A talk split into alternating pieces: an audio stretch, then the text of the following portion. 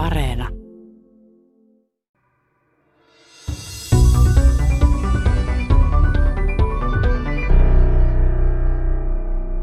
Luulen, että kuulijoissakin monet ovat kiinnittäneet huomiota vaikka kansainvälisiä mestareiden liigan finaaleja tai Englannin liigaa tai vastaavaa, niin nähdään näitä samoja periaatteita aika useinkin kentällä, että esim. Manchester Cityn tapaiset joukkueet niin ovat melko tiiviit etäisyydet suhteessa toisiinsa. Ei olla ihan kiinni toisissa, mutta ollaan riittävän lähellä, jotta se syöttäminen on helppoa.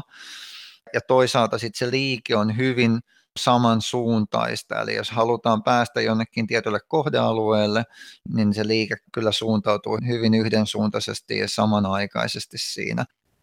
Tämänpäiväisessä Tiedeykkösessä puhun jalkapallosta kahden entisen jalkapalloilijan kanssa. Minkälaista on fiksu jalkapallo ja minkälainen on huippujalkapalloilija? Entä mitä on kollektiivinen äly jalkapallossa? Eläin- ja hyönteisjoukoissa on havaittu kollektiivista älyä. Kalaparven liikkumisessa on tietynlaista kollektiiviselle älylle ominaista yhteistoimintaa. Mukana Palloliiton tutkimus- ja kehittämispäällikkö Ville-Pekka Inkilä sekä emeritusprofessori Kari Uusikylä. Minä olen Teija Peltoniemi. Tallennamme tätä tiedeykköstä kesäkuun alussa, joten emme tiedä pääsevätkö huuhkajat jatkamaan EM-kisoissa. Kysyn haastateltavilta myös, miten Suomen maajoukkue onnistui raivaamaan tiensä EM-turnaukseen. Että Markku Kanervahan on persona, jota saamme hyvin paljon kiittää siitä, että siellä EM-kisoissa ollaan. Nyt on irtauduttu siitä vanhasta autoritaarisesta mallista, jossa valmentaja tarjuu ja ohjaa ja huutaa, millä tavalla siellä pitää pelata. Mitä ominaisuuksia on erityisen hyvällä jalkapalloilijalla? Palloliiton Ville-Pekka Inkilän mukaan aikaisemmin pelaajia luokiteltiin fyysisten ja pallon hallintaan liittyvien ominaisuuksien sekä taktisen osaamisen perusteella. Mutta mitä pidemmälle tutkimus on edennyt, niin sitä ehkä yksinkertaisemmaksi se myös se kuvailu siitä, mikä on hyvä ja osaava jalkapalloilija on. Ja mä kiteyttäisin sen niinkin tylsästi kuin, että hyvä jalkapalloilija on sellainen, joka kykenee sopeutumaan erilaisiin pelitilanteisiin, olosuhteisiin ja vastustajiin ja edesauttamaan säännöllisesti oman joukkueen päätavoitteen saavuttamista, mikä on tietysti sen maalien tekeminen ja niiden vastustajan estäminen menestyksekkäästi. Ja toisin sanoen se ei ole yksi tai joukko asioita, vaan se on enemmän semmoinen kyky sopeutua erilaisiin tilanteisiin menestyksekkäästi. Onko silloin kyse joustavasta älykkyydestä? No näin voisi kutsua, eli kykenee toimimaan vain osittain ennustettavassa ympäristössä kuitenkin johdonmukaisesti menestyksekkäästi, niin se vaatii joustavuutta ehdottomasti. Minkälaista puolestaan on fiksu jalkapallo entisen jalkapalloilijan, kasvatustieteen emeritusprofessorin Kari Uusikylän mielestä?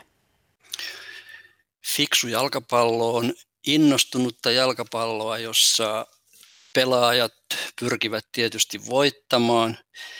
Ja fiksussa jalkapallossa on joukkue, jossa ymmärretään, että yksilöt ovat erittäin tärkeitä ja joukkue kokonaisuudessaan on tärkeä.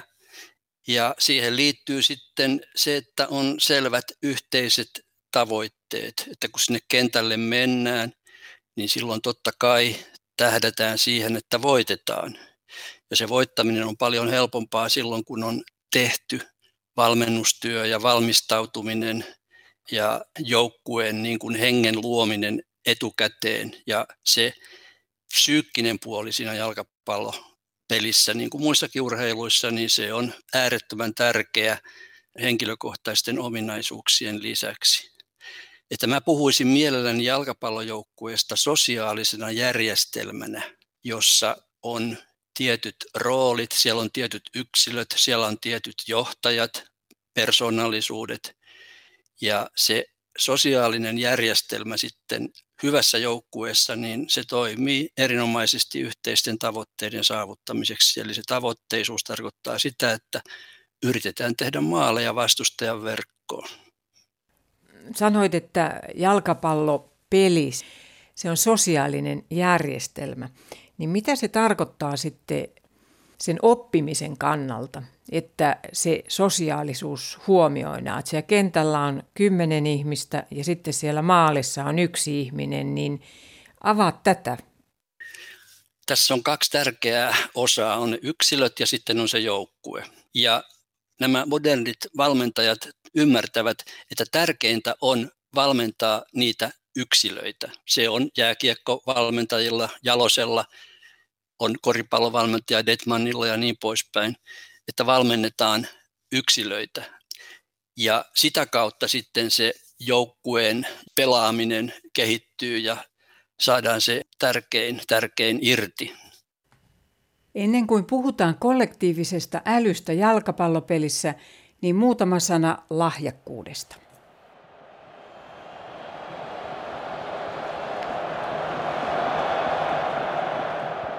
Ville-Pekka Inkilä.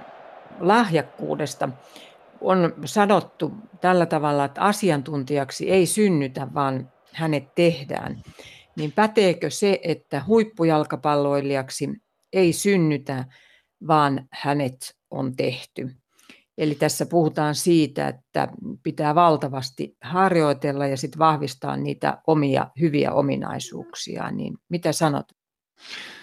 Joo, ei yhtään jalkapalloilijaa ole kyllä viety suoraan syntymästä kentälle, vaan kyllä siinä on elettyä elämää, joka yleensä sisältää valtavan määrän harjoittelua ja pelaamista, niin on, on taustalla.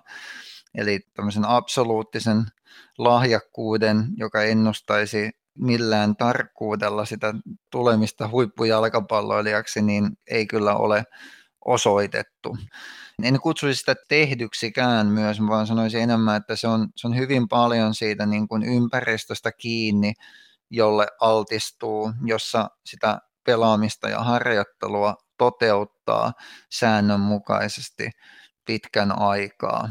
Hieman ehkä vierastan lahjakkuus käsitteen niin kuin käyttöä tässä yhteydessä, vaikka tietysti ymmärrän sen, mitä sillä koitetaan tässä hakea, mutta se on äärimmäisen vaikea todeta ja usein sitten se toteaminen tapahtuu jälkikäteen, kun lopputulemat, eli missä kukin pelaa, niin on nähtävissä. Niistä ei ole johdettu juurikaan vielä asioita, joka edesauttaisi tässä hetkessä jonkun nuoren jalkapalloilijan tulevaisuuden ennustamista.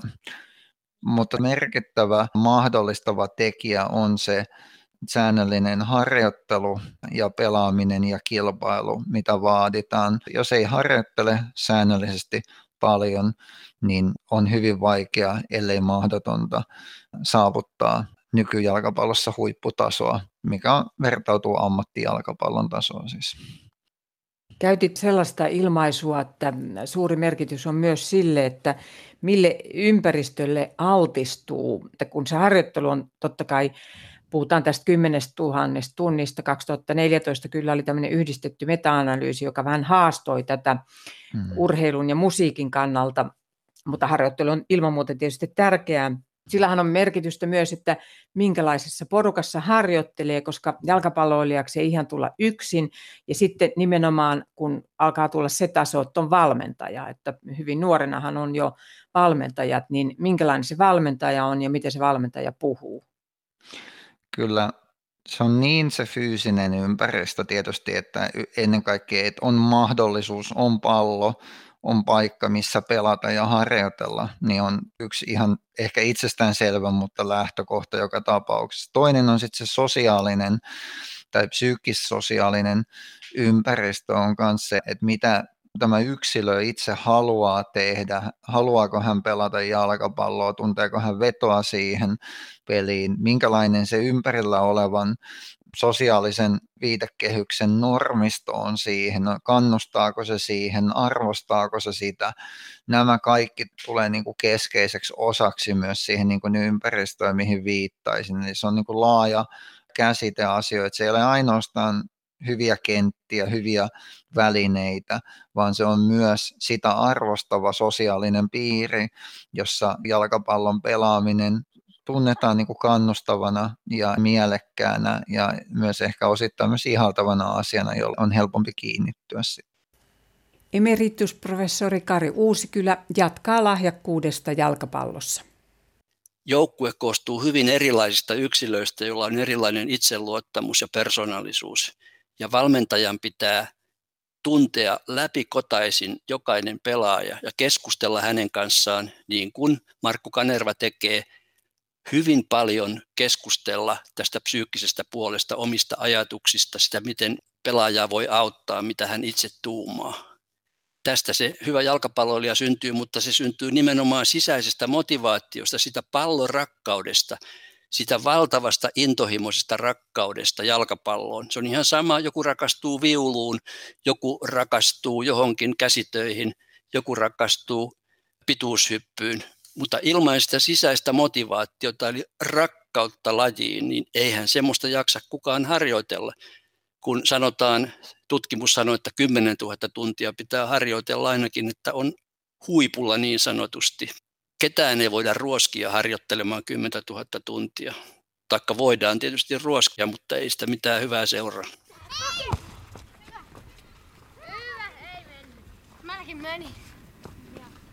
Palloliiton tutkimus- ja kehittämispäällikkö Ville-Pekka Inkilä. Meillä on huomio nyt tässä Tiede Ykkösessä kollektiivisessa älykkyydessä ja me tarkastellaan sitä jalkapallopeliä ja niitä pelaajia. Niin mitä se kollektiivinen älykkyys tarkoittaa jalkapallopelissä?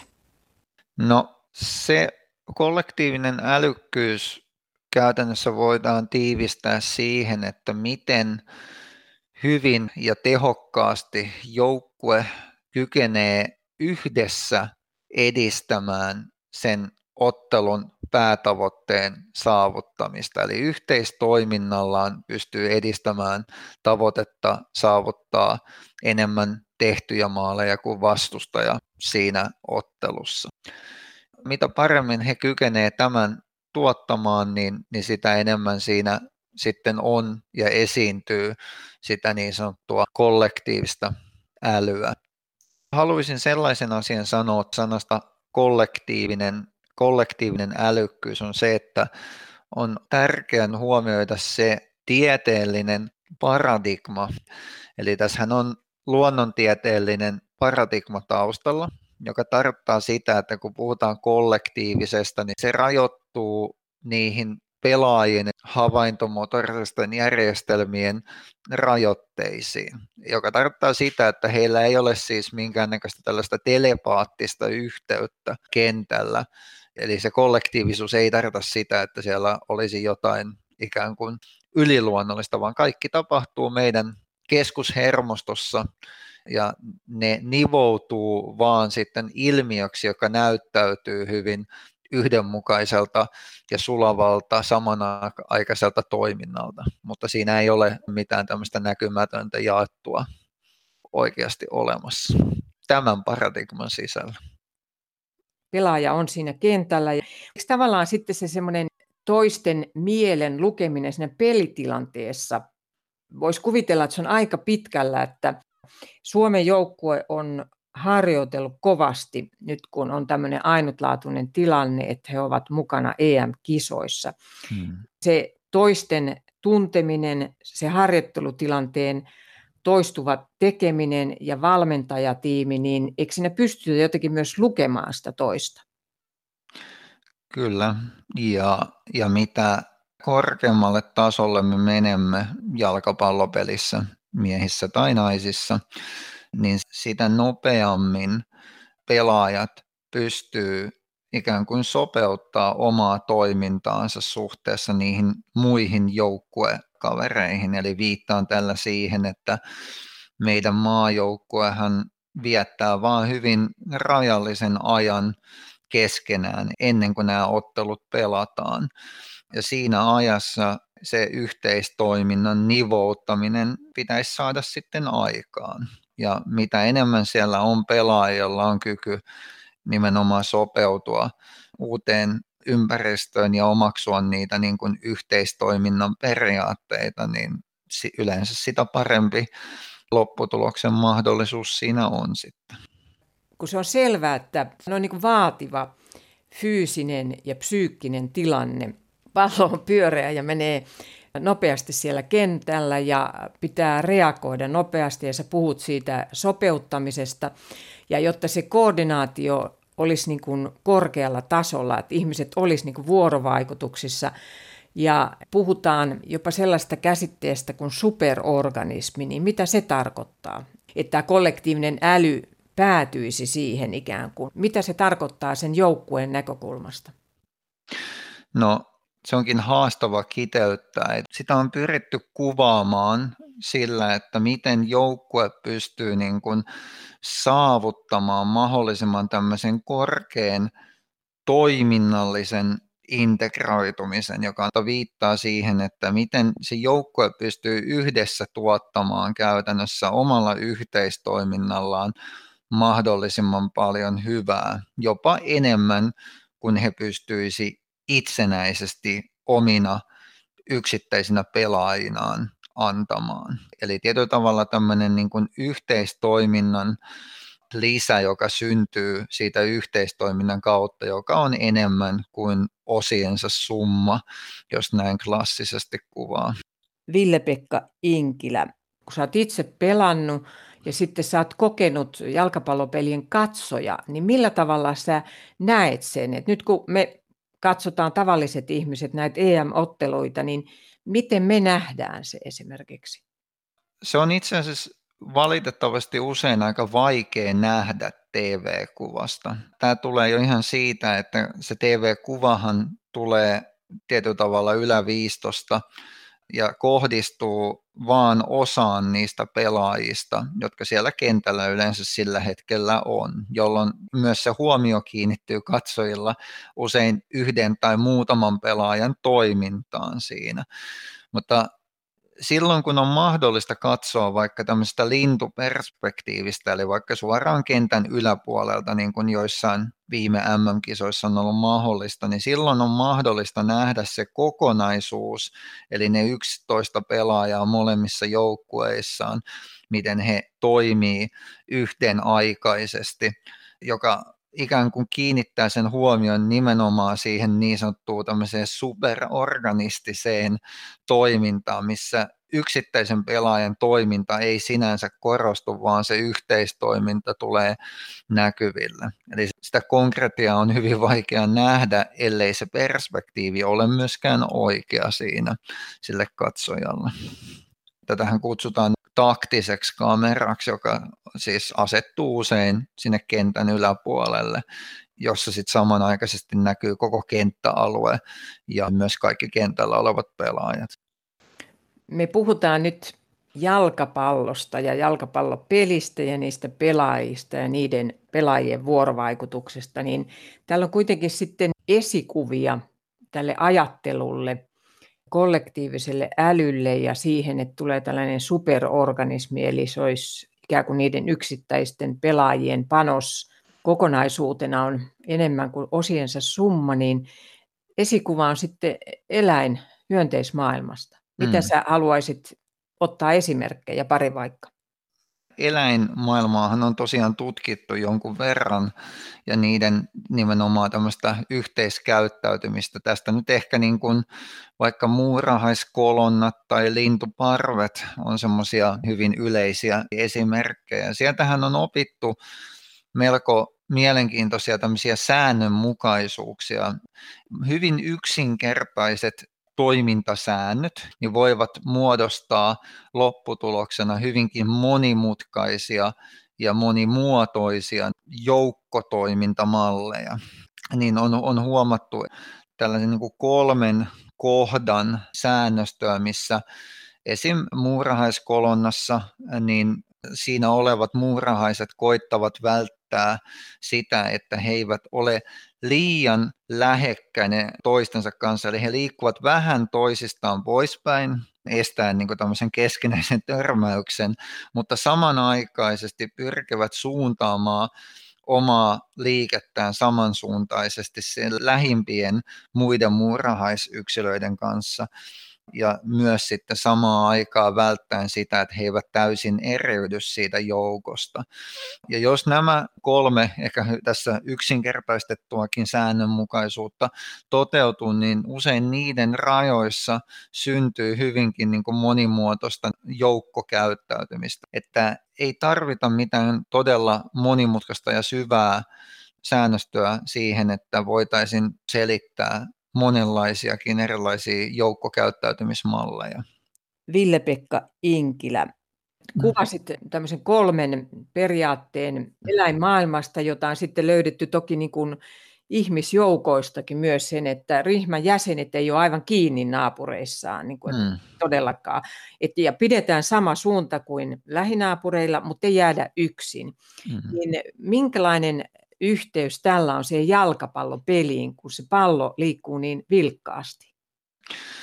Voisi vetää semmoisen yhteyden, että etenkin se, että ei olla täysin kiinnikään toisissa, niin on, on, on tärkeää esimerkiksi siinä, kun halutaan palloa liikuttaa kohti vaikka sitä kohdealuetta eli maalia. Jos ollaan sanotaan kahden kolmen metrin päässä toisista ja palloa syötetään, niin se on vastustajallekin helpompi riistää se pallo siinä tilanteessa, koska se matka, välimatka, jonka joutuu jalan juoksemaan, niin ei ole kovin suuri. Mutta sitten kun puhutaan jostain 10-12 metristä, joka silti on vielä aika lähellä, niin tällöin se mahdollistaa sen, että sillä yhdellä pallon syöttö toiminnalla pystytään kuitenkin ohittamaan riittävän kauas se pelaaja, joka koittaa sitä palloa vaikka riistää siinä.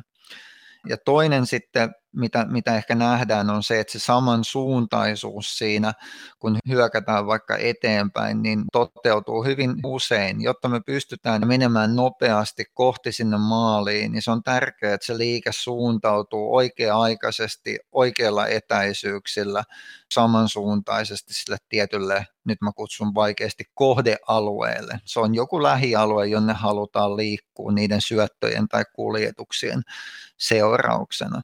Eli kyllä näitä samoja nähdään paljon ja luulen, että kuulijoissakin monet ovat kiinnittäneet huomiota vaikka kun on pelattu kansainvälisiä mestareiden liigan finaaleja tai Englannin liigaa tai vastaavaa, niin nähdään näitä samoja periaatteita aika useinkin kentällä, että esim. Manchester Cityn tapaiset joukkueet niin ovat melko tiiviit etäisyydet suhteessa toisiinsa.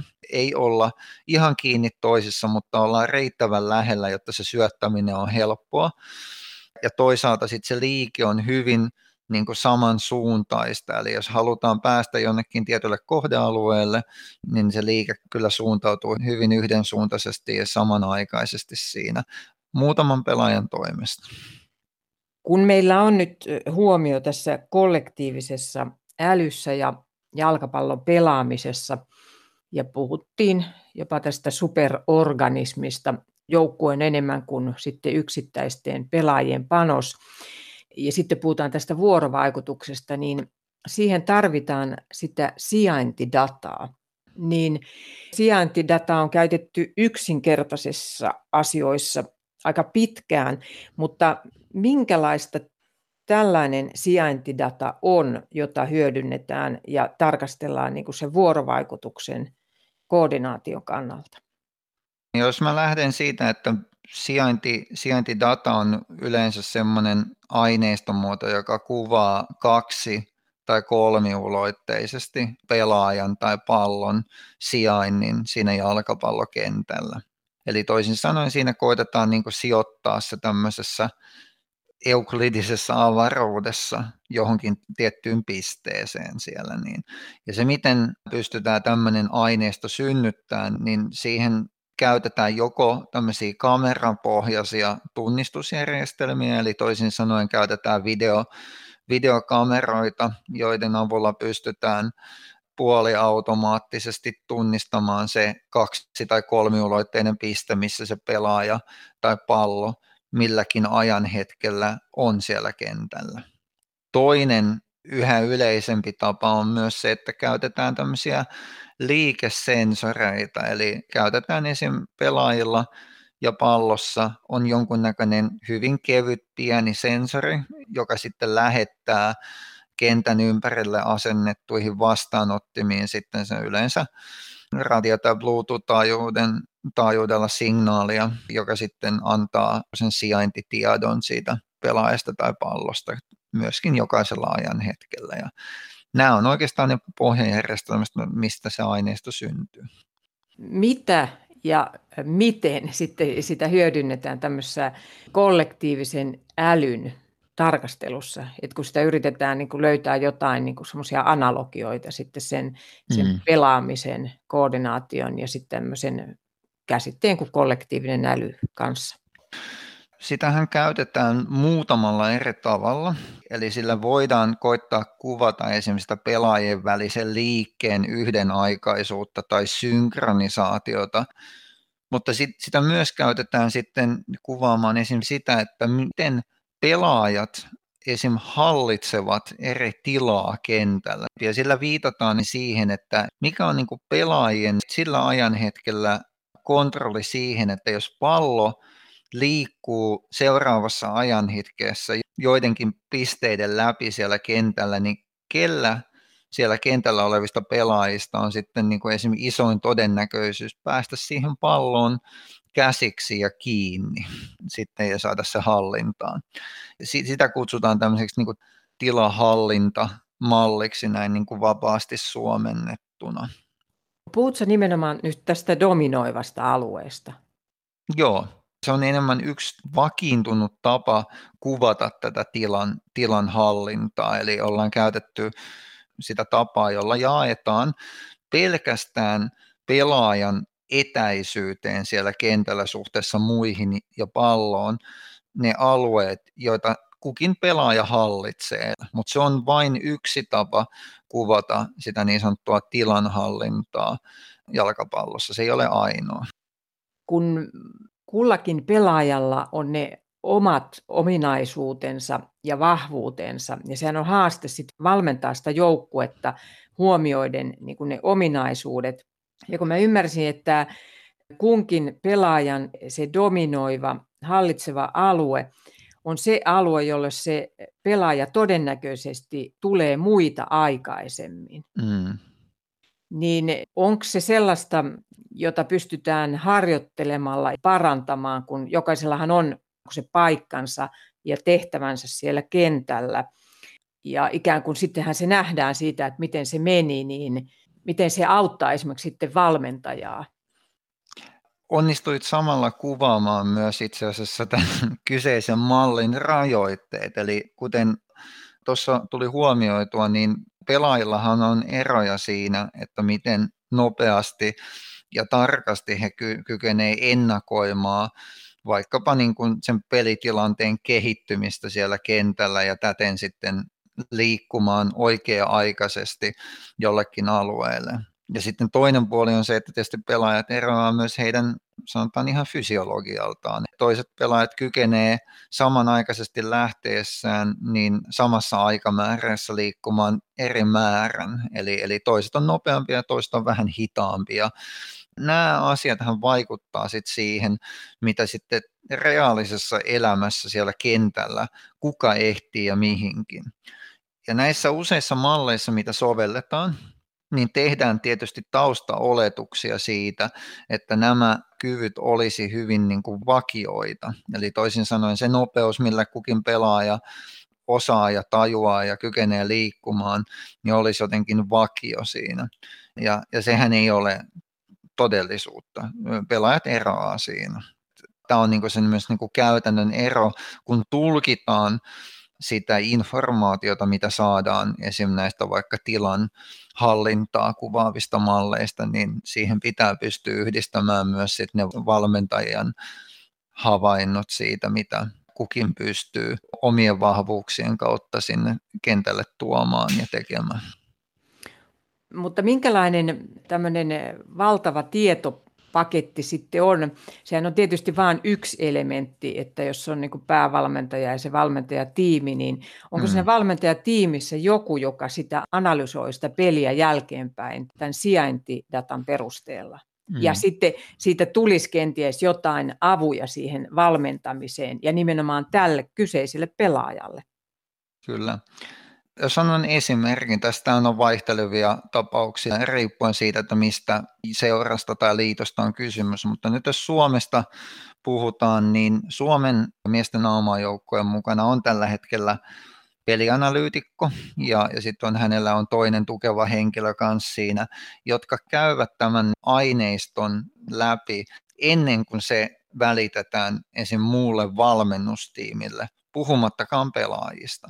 Analyysillä on eri tasoa ja ensimmäisessä tasossa nämä pelianalyytikot käy sen läpi ja suodattaa siitä sitten vaan osan niistä havainnoista ja informaatiosta ensin valmennustiimille ja sitten mahdollisesti valmennustiimin kautta joku pieni osajoukko tuodaan sitten myös niin kuin pelaajien nähtäväksi, koko joukkueen nähtäväksi. Tutkimus- ja kehittämispäällikkö Ville-Pekka Inkilä Palloliitosta, kun tämä on kuitenkin lisääntynyt koko ajan tämän sijaintidatan käyttö ja sen hyödyntäminen, niin kuinka paljon sitä hyödynnetään tai miten se on muuttanut jotenkin valmentamista sitten tässä viime vuosina? No itse asiassa me ei tiedetä ihan rehellisesti kuinka paljon se tai miten se muuttaa valmentamista, koska sen käyttö on ollut näihin päiviin asti niin kuin hyvin rajoittunutta vielä. Eli sitä käytännössä on käyttäneet maailman isojen liigojen ja seurojen ja liittojen joukkueet. Näin niin kuin laajassa käytössä se ei ole ollut kovinkaan pitkää aikaa. Ja meidänkin vaamajoukkue ottaa sen säännöllisemmin käyttöön vasta nyt näissä tulevissa EM, EM-kisoissa. Se on niin kuin vasta hyvin alkutaipaleella tämmöisessä laajemmassa käytössä. Sen takia tämmöiset syvät johtopäätökset siitä, että miten se muuttaa asioita, niin jää vielä sitten tulevaisuuteen pääteltäviksi. Kyllähän se mahdollistaa tämän nimenomaan koko joukkueen toiminnan, yhteistoiminnan kuvaamista hyökätessä, eli silloin kun omalla joukkueella on pallo ja puolustaessa silloin kun vastustajajoukkueella on pallo, niin huomattavasti täsmällisemmin kuin aikaisemmin, mutta samaan aikaan se asettaa ison vaateen siihen, että ne kysymykset, joihin niitä vastauksia haetaan, niin pitää olla täsmällisemmin tiedossa, koska se määrä informaatio on muuten liian iso hallittavaksi siitä kokonaisuudesta. Vielä tästä sijaintidatasta, niin mitä sitten nähdään esimerkiksi, on tehty näitä analyysejä ja tarkasteltu hyvinkin taiten, niin mitä tapahtuu 30 sekuntia ennen maalia? Siitäkin on vain muutamia katsantoja tehty, että mitä tapahtuu ajallisesti tämmöisiä niin kuin kriittisiä tapahtumia ennen. Yleensä nämä kriittiset tapahtumat on joko maaleja tai maalintekoyrityksiä. Siinä nähdään tietysti usein tällaista niin kuin ns.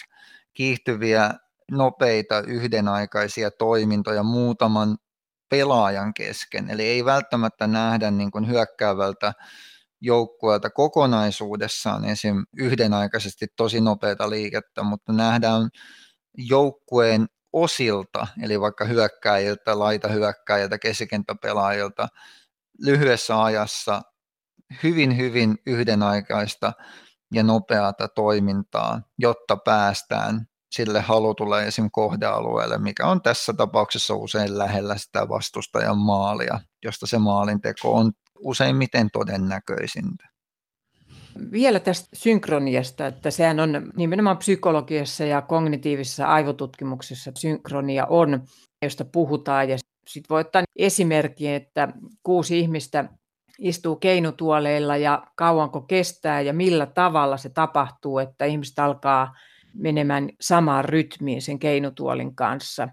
Hmm niin mitä se on se synkronia siellä jalkapallojoukkueessa, siinä pelissä?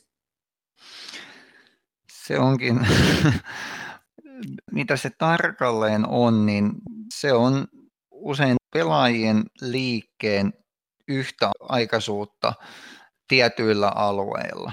Se olisi mahdollisimman ehkä semmoinen pelkistetty versio. Se on myös sit kiinni siitä, miten sitä tutkitaan ja millä menetelmillä sitä katsastetaan. Mutta tämä olisi ehkä sen ymmärrettävin määrä siihen, että sillä tarkastellaan pelaajien liikkumisen yhdenaikaisuutta kentällä määrätyllä alueella. Palloliiton tutkimus- ja kehittämispäällikkö Ville-Pekka Inkilä kuvasi, kuinka jalkapallopelin sijaintidataa hyödynnetään joukkueen kollektiivisen älyn tarkastelussa. Yhdessä pelissä 22 pelaajan ja pallon liikkeistä saadaan valtava määrä dataa. Jopa 135 000 sijaintipistettä per muuttuja ja yhteensä reilu kolme miljoonaa datapistettä. Mitä entinen jalkapalloilija emeritusprofessori Kari Uusikylä ajattelee sijaintidatan hyödyntämisestä? Kaikkia tämmöistä dataa voidaan hyödyntää, kunhan sitä hyödynnetään järkevästi. Ja mä en ole vakuuttunut, että sitä hyödynnetään aina järkevästi. Eräät suomalaiset joukkueet soveltavat täysin mekaanisesti sitä tulee hirveän tylsää pelistä silloin tämmöistä robottipalloa, kun jotkut tietokoneohjelmat ovat määränneet, että miten sitä pitää pelata. Mutta totta kai se tieto, mitä saadaan näin, niin sitä voidaan hyödyntää ja sitä pitää hyödyntää. Mutta mikään ei korvaa valmentajan omia silmiä ja valmentajan kokemusta ja valmentajan järkeä. Valmentaja on vastuullinen siinä, millä tavalla hänen joukkueensa pelaa. Ja se on hyvä renki tämä tietotekniikka ja kaikki tekniset apuvälineet, mitataan niin harjoitusten tehoa ja kaikkea tätä. Ja se on nykyaikaa, kunhan ei luovuteta sitten tälle tietotekniikalle omaa älyä ja järkeä, omaa tervettä järkeä ja kokemusta. Sitä ei niin kuin mikään korvaa. Miten sitten luovuus, mitä se merkitsee jalkapallossa sen yksilön kannalta ja sitten siinä pelissä, kun se joukkueen yhteistoiminta merkitsee paljon, niin Joo, luovuus on yleensä lahjakkuuden korkein taso, että luovuuskin on semmoinen ominaisuus, että on luovuutta pienellä ällällä, kun lapset tekevät jotakin omintakeista ja siitä edetään yhä korkeampaan luovuuteen. Ja oikein isolla ällällä luova, se on lahjakkuuden huippu. Luovuuteen kuuluu se, että tehdään jotakin omaperäistä, jota ei ole, ole olemassa, jotain ennalta arvaamatonta, jotain uutta. Ja jalkapallossa se luovuus on todella äärettömän tärkeää. Ja sitä luovuuttahan on ollut hyvin paljon esimerkiksi eteläamerikkalaisilla pelaajilla, jotka ovat köyhissä oloissa syntyneet, pelanneet hiekkarannoilla ja takapihoilla koko ikänsä ja heillä on valtavan hyvä tekniikka. Maradoinahan on siis ihme, jota ei voi käsittää. Kuinka kenellään voi olla niin loistava tekniikka, joka mahdollisti sen, että hän voi toimia joka tilanteessa täysin arvaamattomasti. Häntä ei pystynyt pysäyttämään mikään että oli vaikka minkälaisia taktisia kuvioita, että se pysäytetään näin, mutta kun hän teki asiat aivan arvaamattomasti. Ja siihen hän tietysti antoi, antoi vaan niin kuin tämä hänen loistelias tekniikkansa mahdollisuuden. Se on hirveän vaikea sanoa, että kuka on maailman paras jalkapalloilija kautta aikojen, mutta mä aika, aika lailla uskon, että se oli tämä Maradona, pieni pulska Maradona. Se, mitä minä tässä jalkapallossa nyt vastustan, että tämä taktinen puoli on viety niin pitkälle, että juniorit aloittavat jo tietynlaisen pelisysteemin jauhamisen alle 10-vuotiaana. Tämä on meidän seuramme tapa pelata. Sivulle, sivulle, sivulle, taakse, maalivahdille, sivulle, tuonne. Sehän on luovuuden tappaja numero yksi. Näin tehdään robottipalloilijoita. Mutta sitä luovuutta ei synny ilman henkilökohtaista korkeaa taitotasoa. Ja se ei suinkaan tarkoita sitä, että siellä kentällä sitten luodaan mitä sattuu. Että jokainen niin kuin keksii aivan omat kuvionsa välittämättä mistään muista. Että se on tietysti selvää, että kun joukkueella on raamit, on pelitaktiikka, millä tavalla pelataan, niin silloin nämä raamit antavat mahdollisuuden toteuttaa sitä omaa luovuuttaan. On päivän selvää, että tämmöiset taktiset kuviot, joita on harjoiteltu paljon, ne ovat myöskin välttämättömiä. Se mahdollistaa sitten sen luovuuden, kun jokainen tietää myöskin sen luovuuden rajat, missä menevät luovuuden rajat. Ei kukaan yksin voi voittaa pelejä. Puhuvatko valmentajat luovuudesta? Onko se sellainen käsite, joka on siinä nykypelissä mukana? Sanotaan, että osa valmentajista puhuu ja osa ei puhu, että osa suhtautuu siihen ehkä käsitteeseen hieman kriittisesti.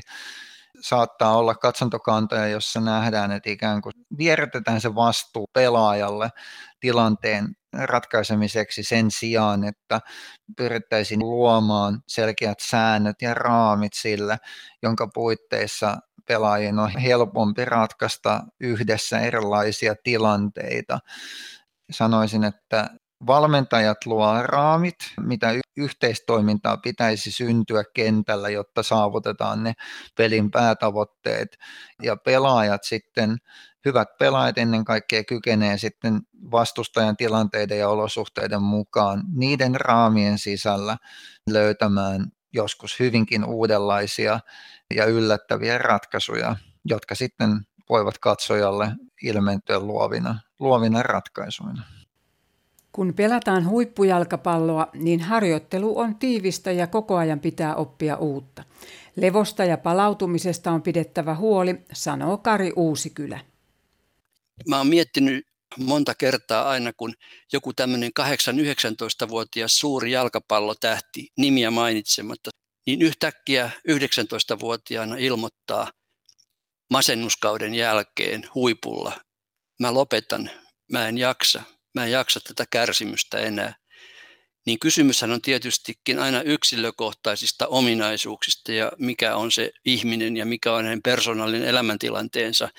Mutta eihän se jalkapalloilu voi olla niin kuin sillä tavalla koko elämä, että ilman sitä ei pysty elämään. Pari saksalaista maajoukkuepelaajaa alle 30 tuossa takavuosina tappoi itsensä valtavan masennuksen tuloksena. Voi kysyä, mistä johtui se, että joku pystyy pelaamaan Saksan maajoukkueessa ja voi niin huonosti, että ei jaksa elää. Kyllä tässä on semmoinen asia, että joukkueen on pidettävä huolta pelaajien henkisestä hyvinvoinnista ja vireydestä. Ville-Pekka Inkilä, me tallennetaan tätä keskustelua kesäkuun alussa ja me emme tiedä, miten huuhkajille kävi EM-kisoissa. Missä roolissa on se psyykkinen valmennus? Että nytkin voisi ajatella, että huuhkajilla on ihan mielettömät paineet suoriutumiseen siellä kisoissa.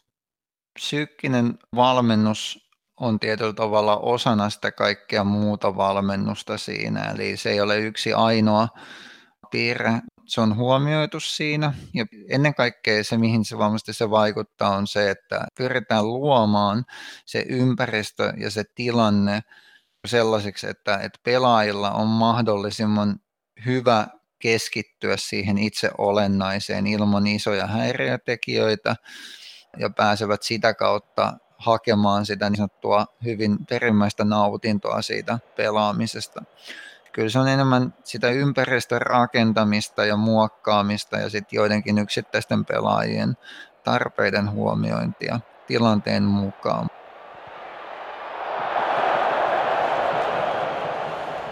Kysyin emeritusprofessori Kari Uusikylältä ja Palloliiton tutkimus- ja kehityspäällikkö Ville-Pekka Inkilältä, Miten Suomi onnistui raivaamaan tiensä EM-kisoihin? Uusi kylän mukaan yksi tekijä on lajin suosio lasten ja nuorten keskuudessa. Mutta sitten se suurin tekijä mielestäni on yleinen valmentajien tietämyksen ja ammattitaidon lisääntyminen. Että Markku Kanervahan on persoona, jota saamme hyvin paljon kiittää siitä – että siellä EM-kisoissa ollaan. Ja mun mielestä selitys siihen on myöskin se, että Markku Kanerva on koulutukseltaan opettaja.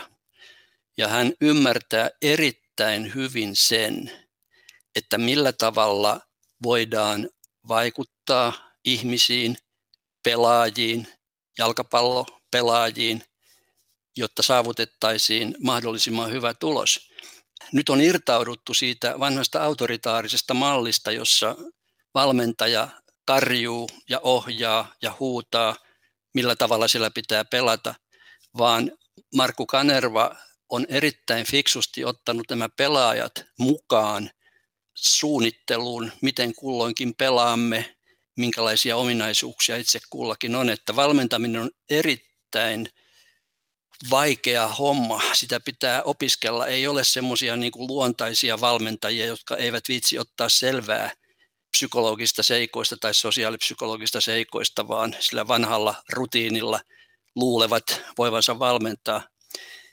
Valmentajan työ on opettajan työtä. Siinä on aivan samat elementit. Joukkueella on tietyt tavoitteet, tietty sosiaalipsykologia, siellä on tietyt persoonat, siellä on tietyt roolit, siellä on tietty yhteisö, se joukkue.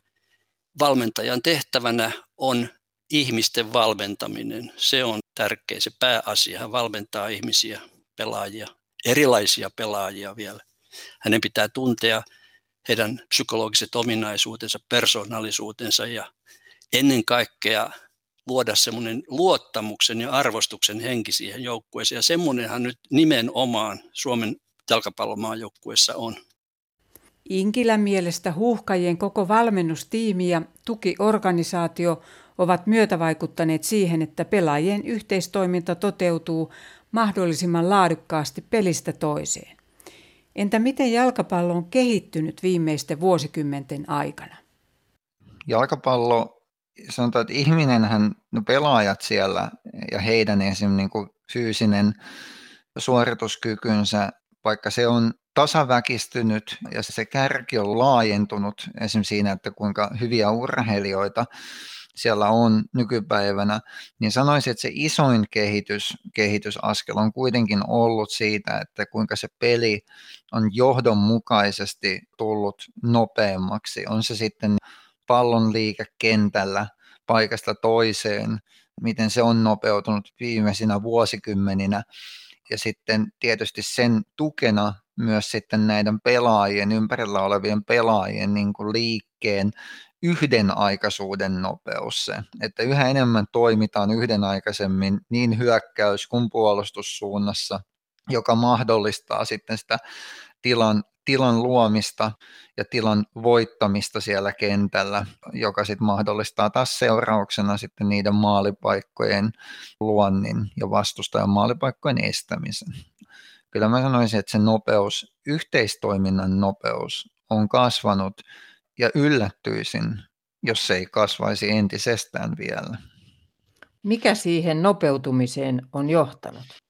jalkapalloa on pelattu yhä pidempi aika. Et varmasti siinä olisi helppo sanoa, että se on nämä teknologiset sovellukset tai se, että meillä on yhä enemmän kouluttautuneita valmentajia ja enemmän asiantuntijoita siinä ympärillä. Kaikki tämä on varmasti myötä vaikuttanut siihen, mutta näkisin myös sen, että jalkapallo pelinä kehittyy vaan myös pelaamalla, että sitä pelataan yhä enemmän yhä laajemmin maailmalla säännöllisesti koko ajan ja se kokemustieto kumuloituu myös jollain tavalla. Et se ei ole ainoastaan se, mitä siinä jalkapallon ympärillä tapahtuu, mutta miten se peli itsessään kehittyy myös sitä pelaamalla. Ja sitä kun pelaa monet ihmiset yhä enemmän, niin se heidän taitonsa siitä jalostuu. Ja sitten ei voi myöskään sivuuttaa sitä nopean kehittymisen mahdollistajaa siinä, että kansainväliset pelit näkyy nykyään ja on näkynyt jo jonkin aikaa ympäri maailmaa. Eli lapset, nuoret, aikuiset näkee yhä enemmän jalkapalloa huipputasolta ympäri maailmaa. Kiitos tämän niin internetin kuin televisioiden ja muiden tuottamien lähetyksien.